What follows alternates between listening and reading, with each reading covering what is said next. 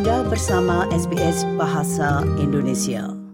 Sydney pendengar bersiap untuk parade Mardi Gras gay dan lesbian tahun ini.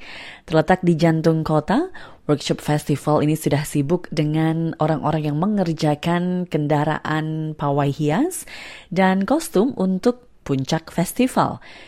Namun seperti yang dilaporkan oleh Alan Lee dan Deborah Groark berikut ini, ada beberapa kendala menjelang perayaan tahun ini. Berikut ini rangkumannya. Bermula sebagai barisan unjuk rasa pada bulan Juni 1978 dengan puluhan penangkapan dan kekerasan polisi, kini festival ini berlangsung selama 17 hari dengan parade sebagai acara puncaknya. Museum Demokrasi Australia pendengar mengatakan Sydney Mardi Gras menyumbangkan 30 juta dolar bagi perekonomian kota setiap tahunnya. CEO Mardi Gras, Jill Beckwith, mengatakan bahwa hal ini menunjukkan bahwa acara ini telah mengalami kemajuan pesat.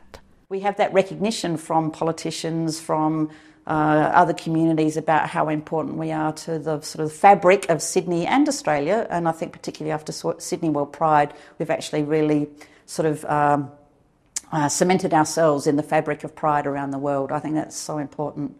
Tahun ini, lebih dari 100 acara tari, musik, dan teater dilangsungkan di seluruh kota merayakan komunitas LGBTIQ+. Namun, akhir festival itulah yang menjadi sorotan yang ditunggu-tunggu banyak orang, yakni parade pada hari Sabtu di Oxford Street di CBD.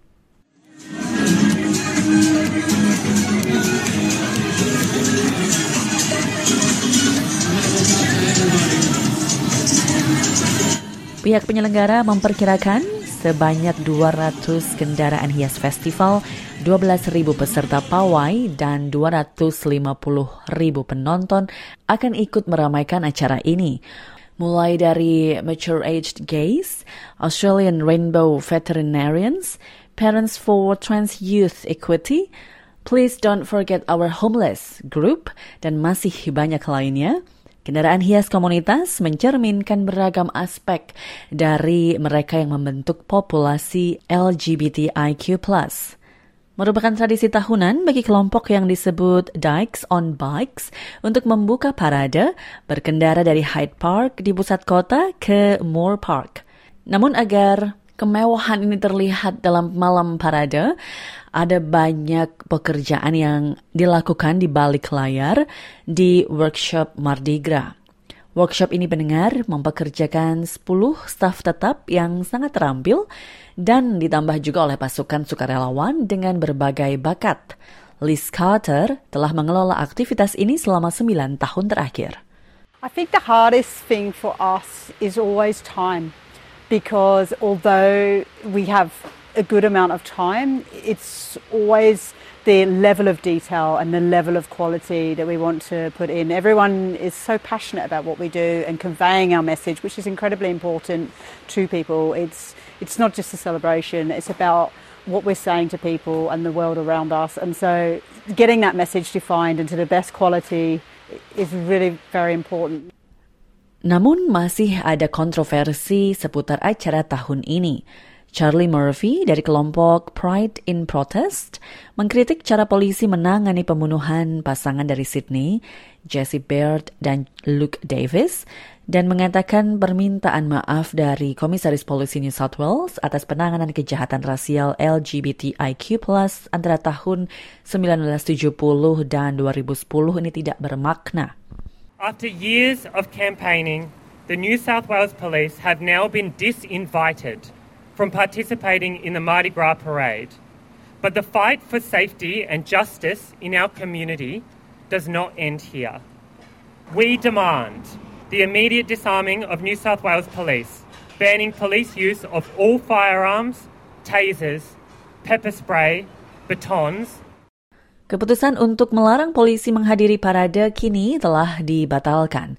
Dewan Mardi Gras mencapai kesepakatan dengan Komisaris Polisi Karen Webb agar para petugas polisi dapat melakukan pawai selama mereka tidak mengenakan seragam. Komisaris mengatakan dirinya kecewa dengan keputusan awal dan berkomitmen untuk terus memperkuat hubungan antara polisi dan komunitas LGBTIQ+. We're not dealing with gay hate crime here. We're dealing with a domestic homicide.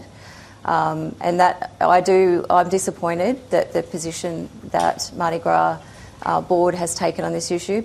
I think this time, more than any in our society, it's time to come together. We're talking about inclusion, we're talking about diversity, and to exclude part of that community, I think, sends the wrong message. Sementara itu para advokat mengatakan telah ada banyak kemajuan selama 50 tahun terakhir, mulai dari dekriminalisasi, undang-undang anti-diskriminasi, pengakuan hukum transgender, penghapusan larangan bergabung dengan militer, perwakilan di parlemen, hak adopsi, dan legalisasi pernikahan sesama jenis. Jill Beckwith mengatakan dalam kesehariannya, perjalanan menuju kesetaraan total ini tampaknya masih penuh tantangan.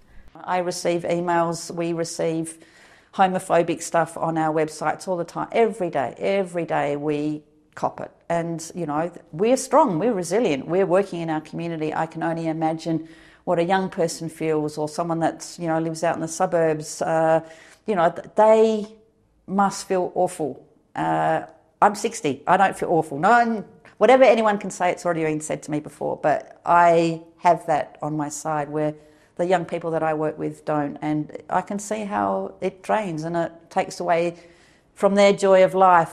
Namun ia mengatakan Sydney Mardi Gras tetap menjadi pernyataan tahunan yang sangat kuat dan relevan bagi komunitas LGBTIQ+. For us it's really important to provide that messaging to people that we're here, we're, we're not different, we love we live, we cry, we laugh just like anybody else, but we just want to be celebrated and embraced and accepted for who we are. It's really, really important. Demikian tadi pendengar, rangkuman yang disusun oleh Alan Lee dan Deborah Grok untuk SBS News dan dibawakan oleh Tia Arda untuk SBS Indonesia.